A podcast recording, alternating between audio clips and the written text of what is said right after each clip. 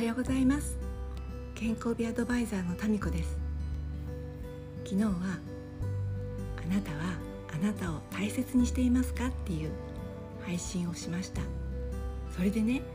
大切にするってどういうことなんだろうって言い方で、例えば大切にするっていうとなんかこう温かく包んで励ます、うん育むっていう感じしませんか？それと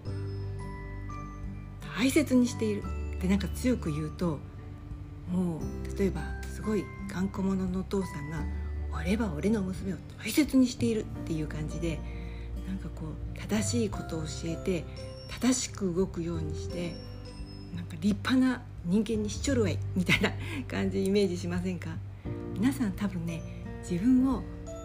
良い、より良い、より高みに連れていこうって思って向上心のある方が多いと思うんですね。で、それってすごく素敵なことだと思うし、うーんなんか本能的にね、高みを目指したいっていうのと、本能的にいろんなことが知りたいっていうのは少し違うなと思うし、どれもねその人なりに自分を大切にしていると思うけれど、私はもうちょっと違って、うーん温かく見守ってあげたいなって。例えば自分の体がねと心が離脱して、心がね体をこう斜め後ろの遠いところから俯瞰して見ている感じです。あなたの体は多分もうさんじゅうねん以上、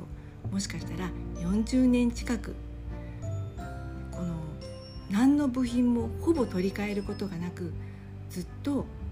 一生懸命細胞を交換しながら動いてきたわけですよね。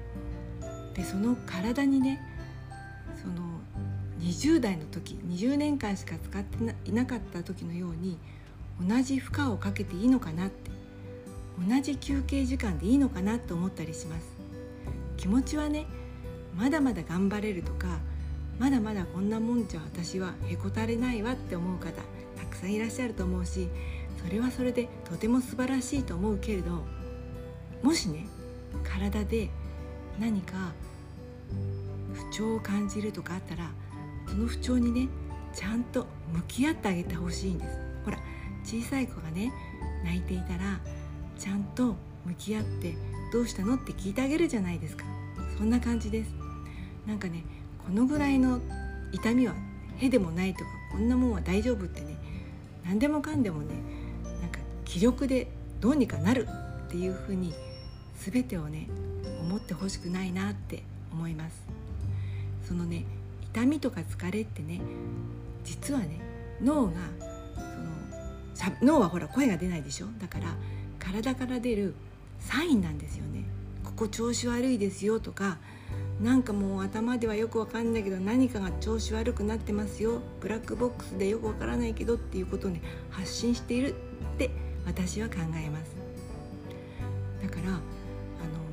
ぎっくり腰とかね、あと寝違えたりするってあるじゃないですか。それ睡眠中ですよね。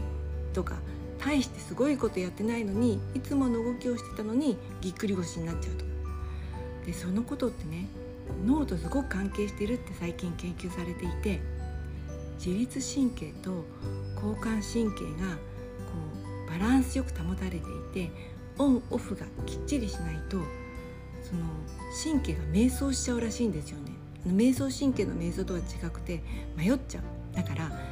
いつもの動きをしてて、その力をグッと入れる瞬間に交感神経がピッて切り替わってお腹に力が瞬時に入るとかね、そういうことがするから全然ぎっくりなんかならないのに、そこの交感神経と副交感神経のこのスイッチの切り替えがうまくいっていないと、思わぬところでねギクって言っちゃったり怪我をするっていうことがあるらしいです。寝違いとか寝て起きて首が凝るとか、まさにそうですよね。本当はすごく楽な姿勢で寝てるはずですよね。もちろん赤ちゃんを抱っこしたりとか、そういう人はちょっと無理な姿勢で寝てるかもしれない。でもそうじゃなかったら普通は寝違えないけれども、やっぱりそれもね神経がそのリラックス副交感神経取れてなかったり、そういうことが、ね、問題だって最近ね脳の神経を研究している方からは発表されています。だからね、皆さんも睡眠の質はね、